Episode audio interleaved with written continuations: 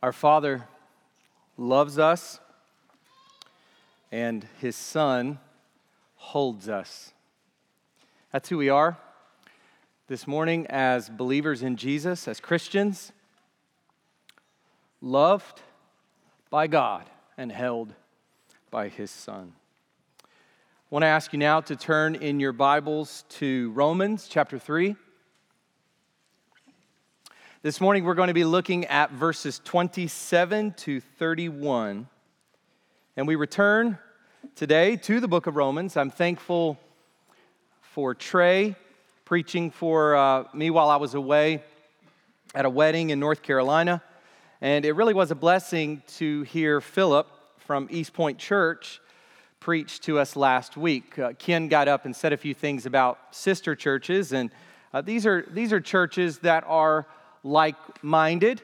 And there are many churches in the area that uh, are, uh, we, we, would, we know people there, and uh, there are aspects of the doctrine of the church and the practice of the church that we, uh, we would be in line with. But there are some churches that are particularly aligned with Four Corners.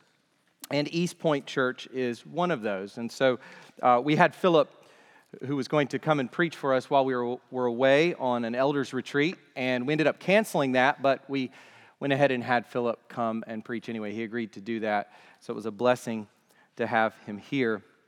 So, over the last two weeks, Christ in you, the hope of glory.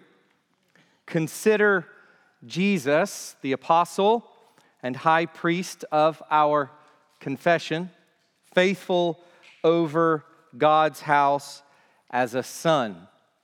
What beautiful and rich Christological material we have seen lately as a church. And as a church, we have the second pillar of our vision statement is centering on Christ. And of course, everything we teach is meant to center on Christ. But sometimes that is just so bright and so in your face explicit.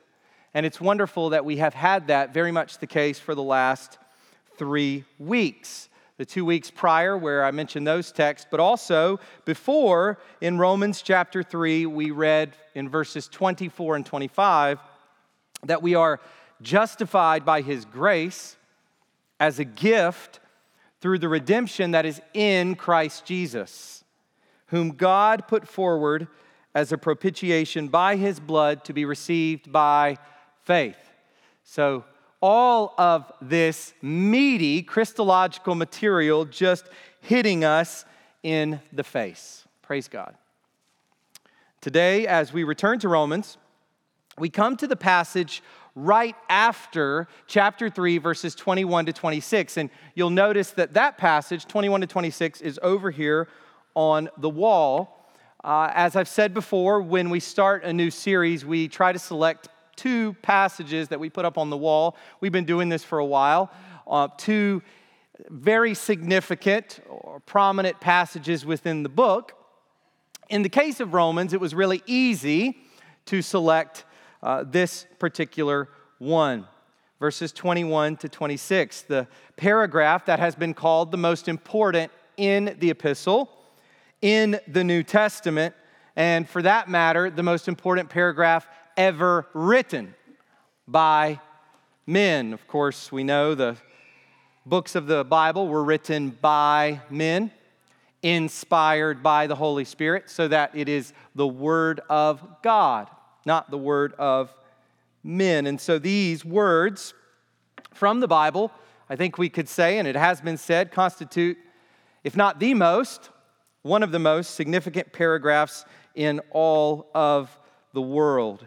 It is as though, as we come to today, it is as though we've climbed up a majestic mountain peak and descended, and now we get the chance to look back and take it all in again from the ground. That's what we're doing today. We've just finished two weeks we spent on this passage, climbing up to this majestic mountain peak, and we've come down now. We're, we've completed that passage, and now today we turn around and look back at it.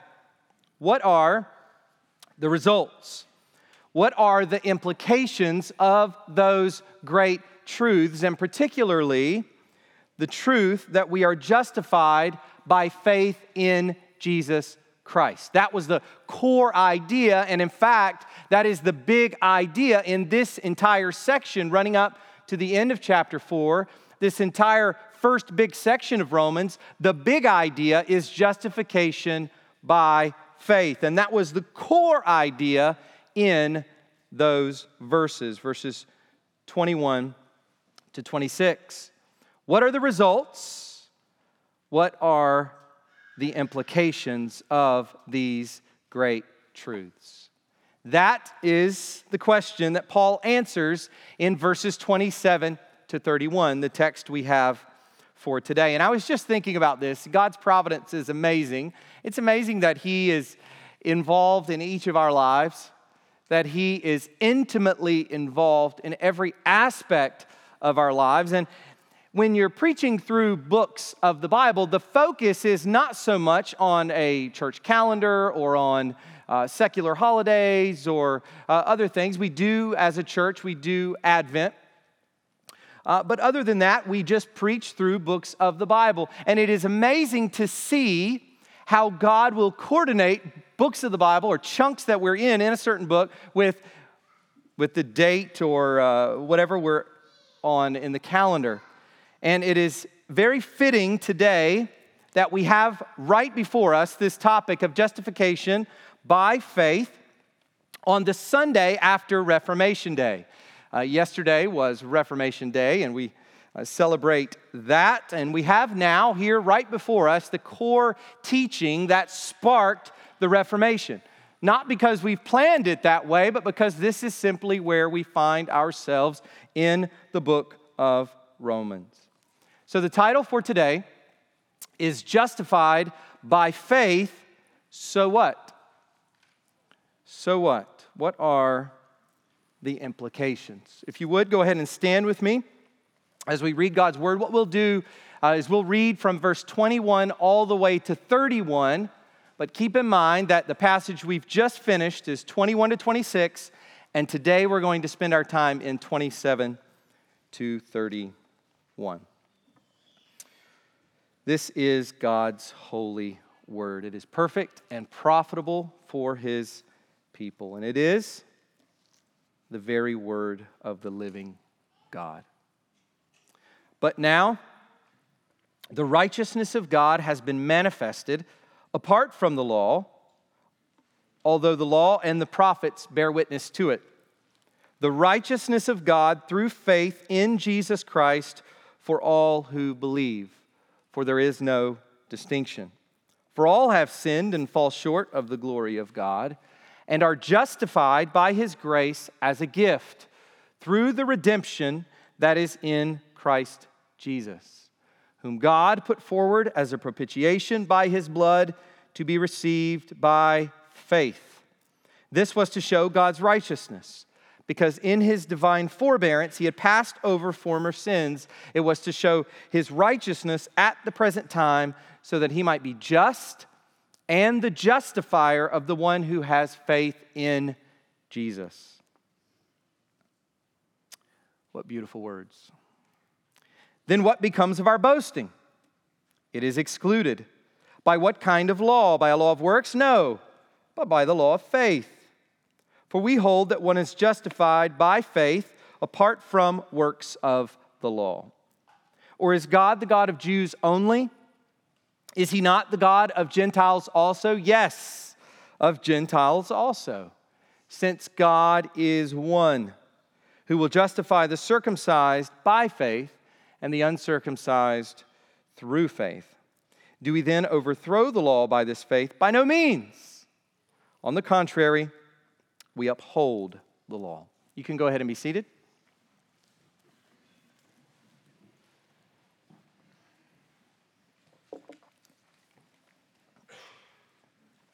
Let's go to the Lord in prayer and ask Him to be with us.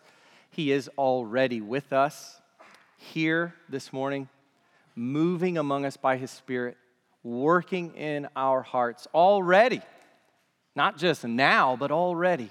As we have been worshiping Him corporately as a local church. So let's go now and ask that this portion of the service, the instruction from His Word, would be edifying to us as His people, and that He would be glorified as we are conformed to the image of Christ more and more through this time under His Word today. Let's pray. Father, we come humbly and reverently into your presence.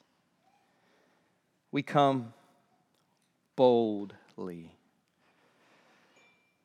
God, it is beyond our comprehension that we are able to come with such confidence into the presence of the I am, to the presence of the one who is. All things, visible and invisible, are made. You are the Creator. From everlasting to everlasting. You were, you are, and you will be. So, God, speak. Speak to us, your people, this morning. Through this wonderful book, the book of Romans. God, we thank you that we have it. We thank you that Paul wrote it under the inspiration of your Spirit in a very specific time to a very specific people, and yet, in your power, you have used it in so many people's lives for so long. The incalculable effect of this book in the lives of your people. For that, God, we thank you. And we thank you that we get to be here this morning in this book. So, God, we pray that the teaching of it would be clear, edifying, that it would honor you, be done from a heart of love, be received with a humble heart of attentiveness and a willingness to submit to your Spirit. We ask that you would go with us now. In Jesus' name. Amen. So, three effects, three implications of this doctrine of justification by faith that we're going to look at this morning, and you'll see those up here on the screens. Three effects or implications of this doctrine, which we've just seen presented so brilliantly for us on the mountaintop boasting demolished, monotheism demonstrated, and law defended. And if your eyes just crossed and you thought monotheism, what in the world is that? One God is basically what that means. So, polytheism is multiple gods, a belief in multiple gods. Monotheism is belief in one God. And so, what we have here in this passage as we turn around and look at the results or the implications of what we saw in verses 21 to 26 is boasting demolished, monotheism demonstrated, and law defended. So that's what we'll be looking at today. So, first, boasting demolished.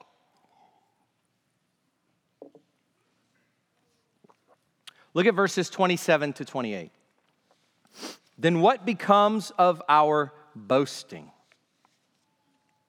What a nasty word. A nasty word. What becomes of our boasting? It is excluded. By what kind of law? By a law of works? No, but by the law of faith. For we hold that one is justified by faith apart from works of the law.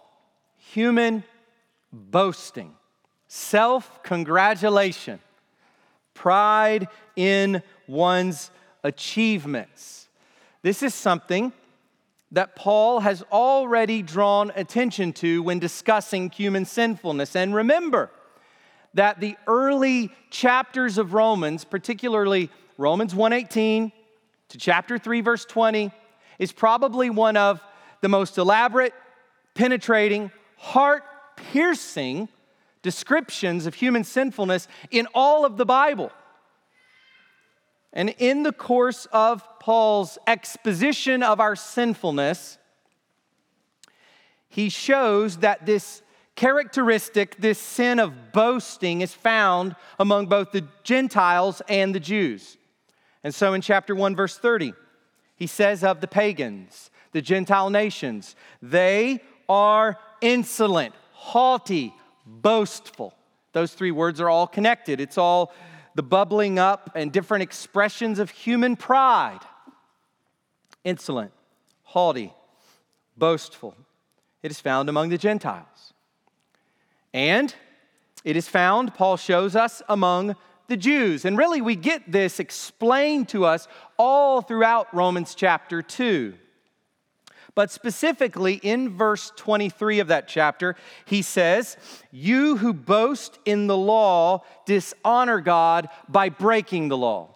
And so, among the Gentiles, the pagan nations, we've got various forms of pride and boasting. Go back and read some of the most ancient documents of the pagan world, the Greco Roman world. For that matter, read Homer's Iliad and Odyssey and see how the glory of man, the pride of men, the pride of life, as John describes it, is just put all on display. The glory of ancient Rome, the glory of the rhetoricians like Cicero or the, the conquerors like Caesar, the pharaohs of Egypt, and so on and so forth, boasting in human pride and among the Jews, boasting in the law. We've got it. We've got a handle on God. We have His law. We're His people. We please God. And as we've seen with much of Romans so far, here, Paul primarily has Jewish boasting in mind. Paul's intentions in those early chapters really is to put on display both Gentile and Jewish sin. But you cannot read through those chapters without seeing that his primary emphasis is to show the Jewish people that they too are sinners like the Gentiles, mentioned at the end of chapter 1, and therefore also need a Savior and cannot find salvation in the law. So he has been doing this all along. Jewish boasting is very much in mind, boasting in works of the law, boasting in one's supposed ability to please God by keeping his commands, trying to achieve salvation through law keeping. You know, it's interesting as I read the various membership applications for those who come forward to be members and It's always such a blessing to get to know more about your story. And uh, one of the things that I've encountered, you know, you, you expect those sort of, I was living in sin and, and I came to Christ and, and God transformed my heart and, and, you know, this is what I was doing before and this is what I've seen in, in my life since. But it's interesting to read of the children who grow up in a Christian home and are sort of the rule followers. You know, you get that, uh, that they weren't out uh, like the prodigal son you know, they weren't out there doing all of these crazy things, but they were just sort of plodding along, obeying mom and dad, at least in, in uh, outward appearance, but in their hearts, sinful, just like the prodigal. It's interesting to see how uh, we have these different kinds of backgrounds, all of us recognizing our need for a Savior. But I've read that many times as I've read through membership applications of, uh, of people who came to recognize they were just trying to please people trying to make mom and dad happy, trying to achieve salvation through keeping the rules, doing what we're supposed to do. But the message of justification by faith in Christ is that we do not obey God's commands from the heart and even externally in truth. We do not obey God's commands. None is righteous. All have sinned and fall short of the glory of God. We need a substitute that God graciously provides. One who lives out the perfect law keeping life that we all fail to live. The one who dies as a propitiation for our sins, who takes God's judgment upon himself in our place. And that person is Jesus Christ our Lord. The one whom Paul mentions at the very beginning of chapter 1, Jesus Christ our Lord, the very Son of God. Only through trusting in Him. Paul emphatically says throughout, only through trusting in Him and His righteousness can we be declared right with God. Only that way. We are justified by faith and indeed faith alone. Now, it was actually here in chapter 3, verse 28, where Martin Luther got himself in trouble, putting the word alone with faith here. And so, justification by faith alone. The word alone is not here in the Greek language that Paul wrote in. The lo- alone is not here. There's a word for that, it's not here. What was Luther doing? Well, the Catholic Church criticized him and said, you know, it's, uh, a, it's not there. You're adding to the scriptures. This is not what Paul is saying. It's not faith alone, faith plus works, and so forth. But what's interesting is, alone had been placed here by interpreters going all the way back to the third century. And in fact, the premier Roman Catholic theologian of the Middle Ages, Thomas Aquinas, himself had put that word here in trying to elucidate its meaning.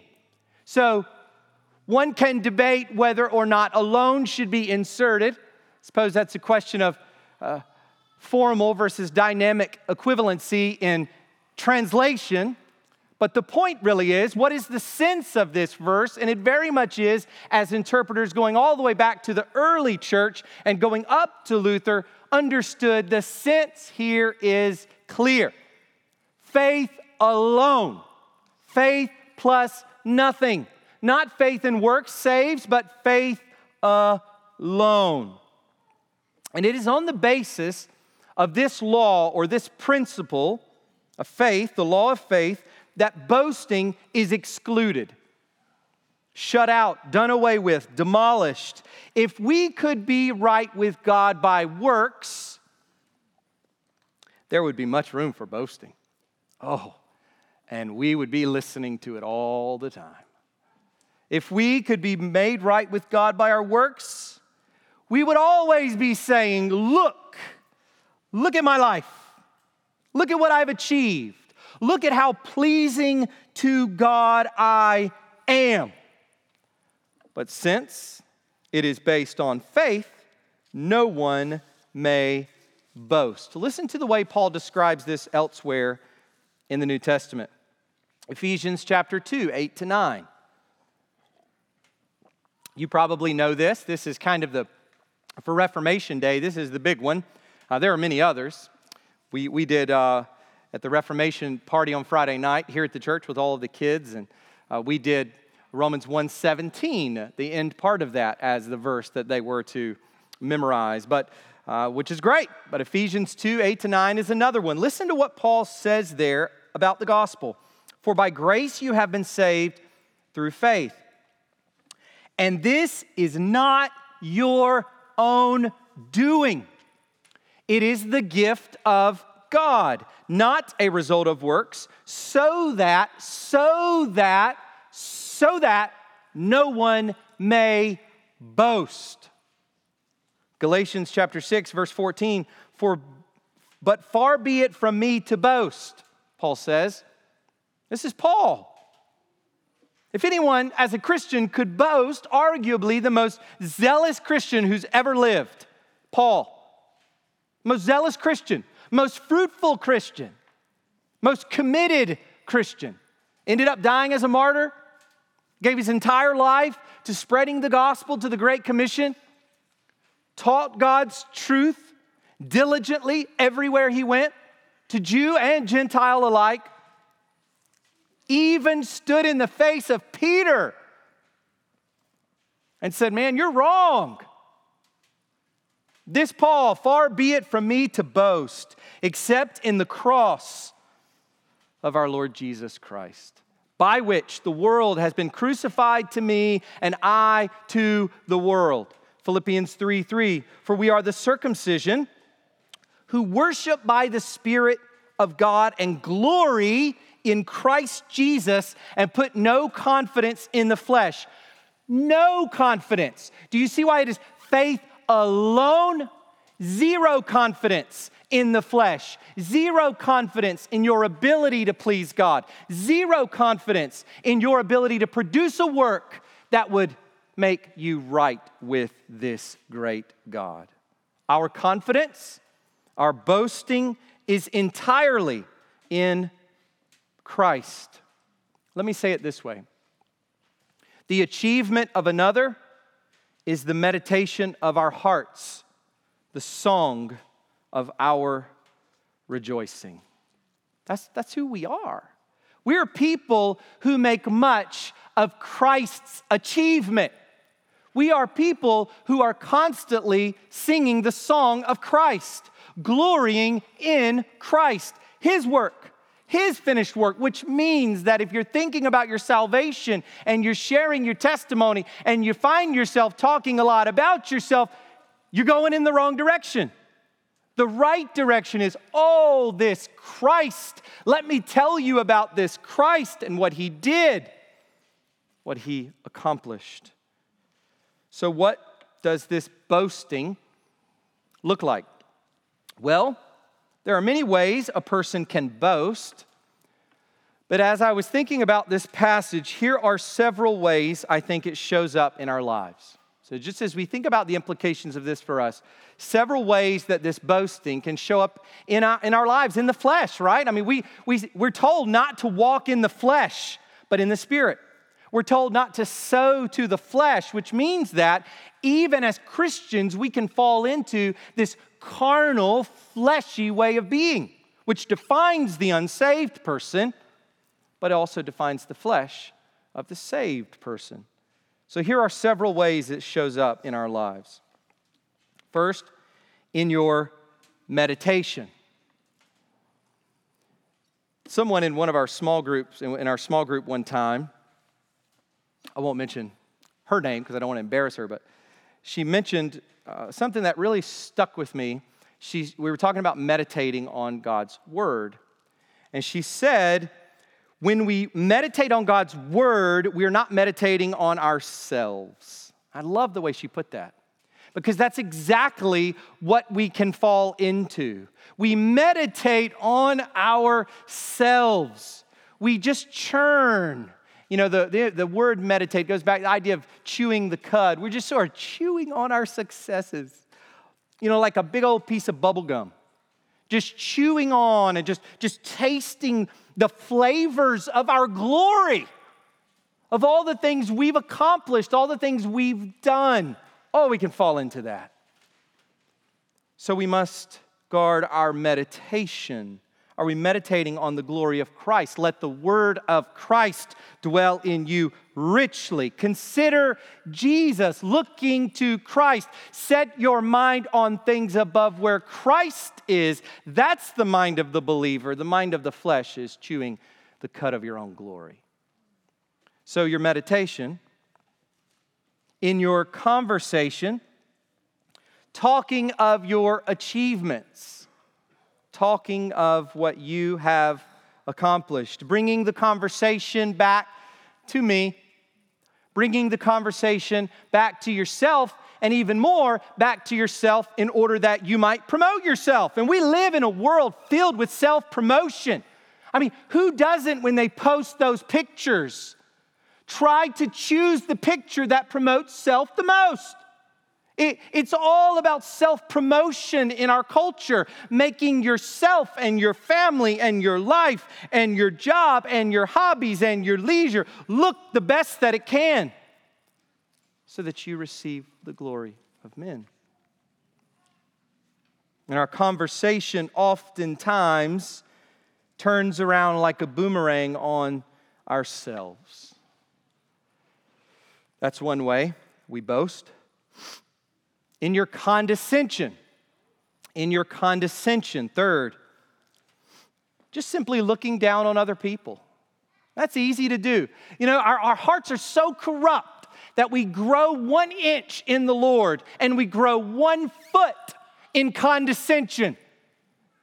It's awful what is produced in our hearts and how moment by moment we need God's grace. Moment by moment we need His help so that we don't take that one inch of spiritual growth and turn it into an entire foot of human pride, boasting, looking down on those.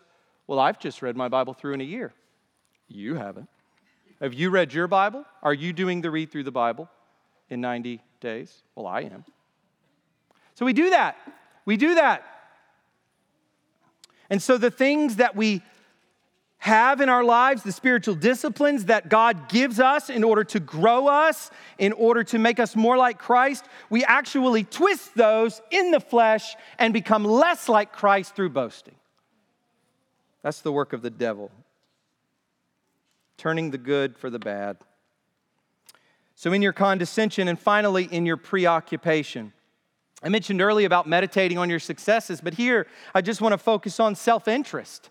It may not necessarily be a preoccupation or a meditation on what you've done, what you've achieved or succeeded in, but just a preoccupation with yourself. Philippians 2 3. This is not counting others more significant than yourself, not looking to their interests. When you think only of yourself, what you're saying with your actions and thoughts is, I'm more important than other people. That's what you're saying with your life. And so, what Paul is saying in Philippians 2 is no, no, no, no, no. Look to other people's interests and consider, this is mental language, and consider them more important than yourself. This is a life lived in the gospel. So, what's the remedy for all of this? Convicting material here. I mean, this is pretty convicting to us, I think. We, we do all four of these. Probably have done some of them this morning, even, maybe even right now. What's the remedy? The remedy, as we've seen, is to turn around and look at the mountain. That's the whole point of today's sermon. That's the whole point of this passage from Paul is to turn around and look at the mountain. That's the remedy for boasting. Look anew at the glory of Romans 3 21 to 26. The glory of the gospel of grace of justification by faith alone, in Christ alone. Be humbled by your sin and God's grace. Let boasting be demolished by the gospel. Let this mountain fall on you. Consider the words of the hymn When I survey the wondrous cross, I pour contempt on all my pride. Saturate your mind with good doctrine. As Charles Hodge says, all true doctrine tends to humble men and to exalt God. And all true religion is characterized by humility and reverence. If you find that your Christianity, your doctrine exalts you, puffs you up, it's not true doctrine. Because true doctrine, rooted in the gospel of God's grace in Christ, will humble you and exalt God and others. So we've seen one implication of justification by faith in Christ it demolishes boasting. But there's more. And that leads us to our second point monotheism demonstrated. Look at verses 29 to 30. Verses 29 to 30. Or is God the God of the Jews only? Is he not the God of Gentiles also? Yes, of Gentiles also, since God is one who will justify the circumcised by faith and the uncircumcised through faith. So, what if Paul's gospel message were not true? if Christ were not the substitute and propitiation, what if it really was about works of the law? What if Jewish law keeping was the way to eternal life, to know God? As some of the Pharisees in Jesus' day would have thought, and it appears Paul, before his conversion, very much thought his blamelessness according to the law. That was his confidence. Philippians 3. What if it really was all about works of the law? Well, then, Paul says, God would merely be the God of the Jews. So follow the logic. We're looking at the implications. We see what this doctrine does to boasting, totally demolishes it. Now we're looking at what it shows about God. God would merely be the God of the Jews if that were the case. As one commentator, Douglas Moo, says, if justification is by works of the law, then only those in the law, you see that, only those in the law can be justified, and God becomes the God of Jews only. But God is one. Paul says here, God is one. Or as the NIV translates it, there is only one God. And therefore, he must be God over all, over all people. And there must be only one way to know him, only one way to please him. He is singular. There's one God for the Jew, there's one God for the Gentile, one God with one purpose, with one standard of righteousness, being pleased in only one way. And that way to know Him, to be in right relationship with Him, is to be justified by faith in Christ, whether Jew or Gentile, circumcised or uncircumcised. And what Paul is doing here is, is appealing to a well known Jewish truth the Shema. Shema, just uh, from the first Hebrew word in this sentence, here Deuteronomy 6 4. Hear, O Israel, the Lord our God, the Lord is one. This is the great truth of Judaism. This is the great affirmation. If you ask a Jew, what do you believe? What do you believe? At the very top of that list, there's a lot there, a lot there. But at the very top of that systematic theology, chapter one, page one of the systematic theology of the Jew is the Shema. God is one. And what Paul is doing here is he is saying to the Jew, take your main truth, take your main affirmation, and extend it to its inevitable conclusion. If God is one, then he must be more than merely the God of the Jews. He must be the God over all mankind. At this point, our minds go back to the early chapters of Genesis before Abraham. Remember, we have 11 full, rich chapters there before we get to Abraham, the father of the Jewish nation. Abraham, Isaac, Jacob, his 12 sons, and their descendants became the Jewish people, the, the, the people of Israel. And yet, for 11 chapters, they're not there. God is working among the peoples of the world. He's the God of all people. And here's what's amazing the whole reason he chose Abraham. Don't forget this. The whole reason he chose Abraham was to bring about blessing through his offspring to all the families of the earth. Even in his choosing of Abraham, he has in view all peoples. And we see this going back to Genesis 3:15. God through Abraham is fulfilling the promise that he made to Adam and Eve, the first human beings, where he told them that her descendant would crush the head of the serpent. So God is the God of all people. Listen to the way Calvin describes this. For the circumstance that God for a time chose for himself a peculiar people did not make void the origin of mankind, who were all formed after the image of God and were to be brought up in the world in the hope of a blessed eternity. Just think about God's relationship with Noah. Before Abraham, before the people of Israel, God's relationship with Noah and his three sons, Shem, Ham, and Japheth. There, through them, God is blessing all of the peoples. So, says Paul, one of the implications of justification by faith alone is that it demonstrates God's oneness. It shows the truth of monotheism. So, as we look back at this mountain, the mountain of chapter 3, 21 to 26, boasting is demolished, monotheism, the oneness of God is put on display.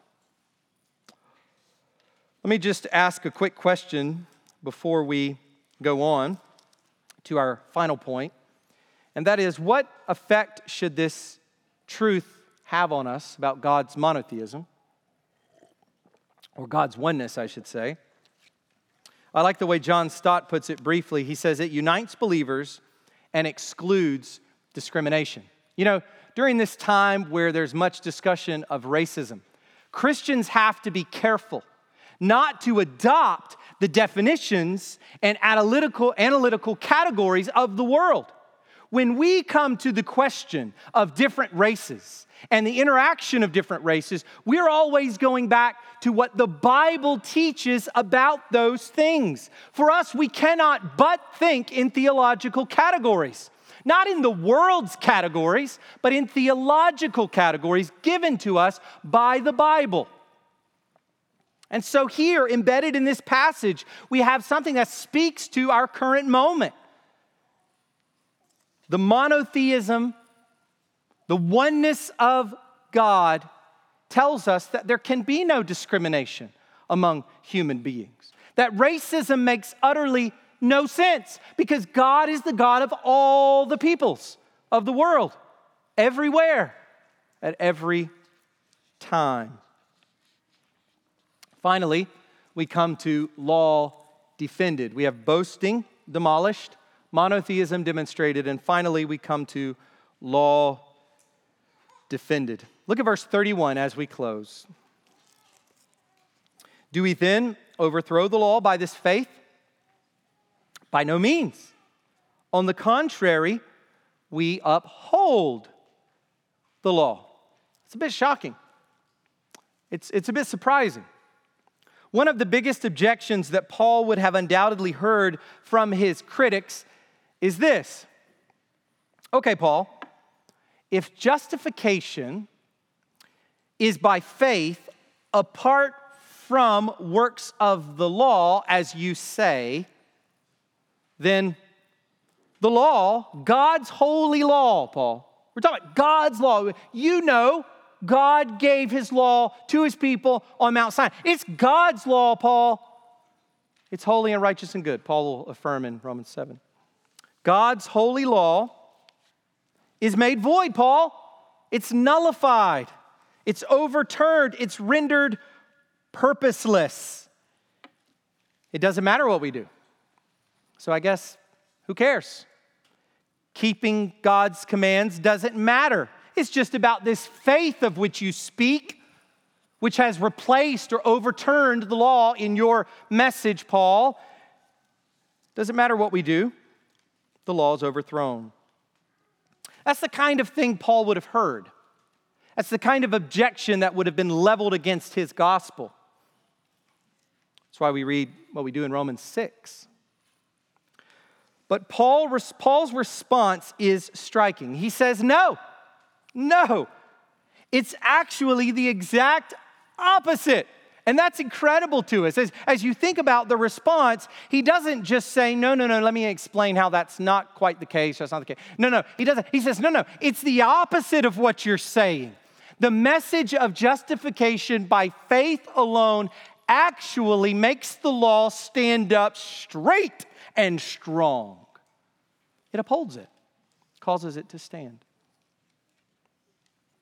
How so?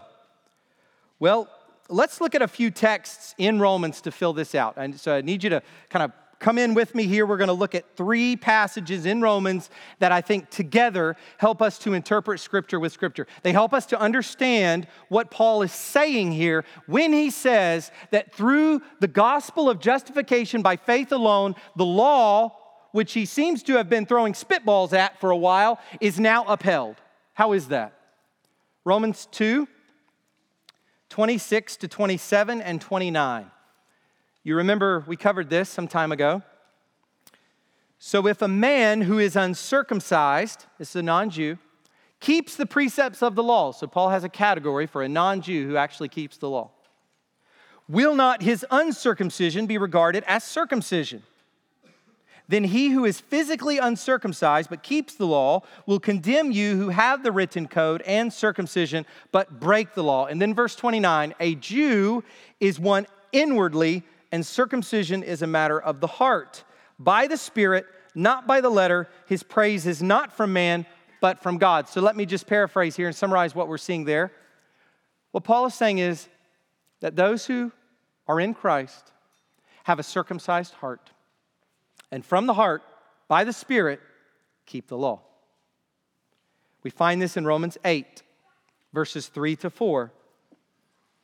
For God has done what the law, weakened by the flesh, could not do by sending his own Son in the likeness of sinful flesh, and for sin, he condemned sin in the flesh. And here we go, here it is. This is important for this passage.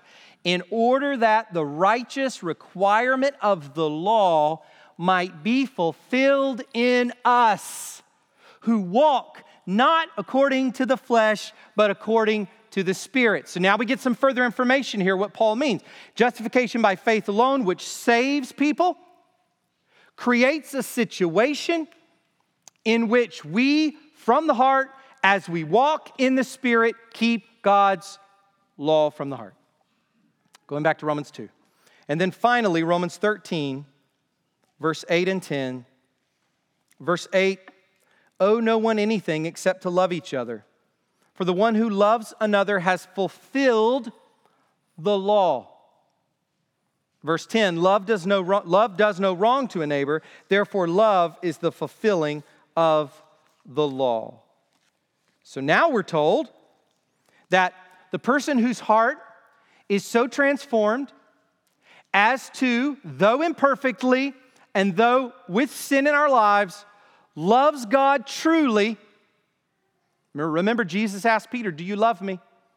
He told his disciples that he recognized that they loved him.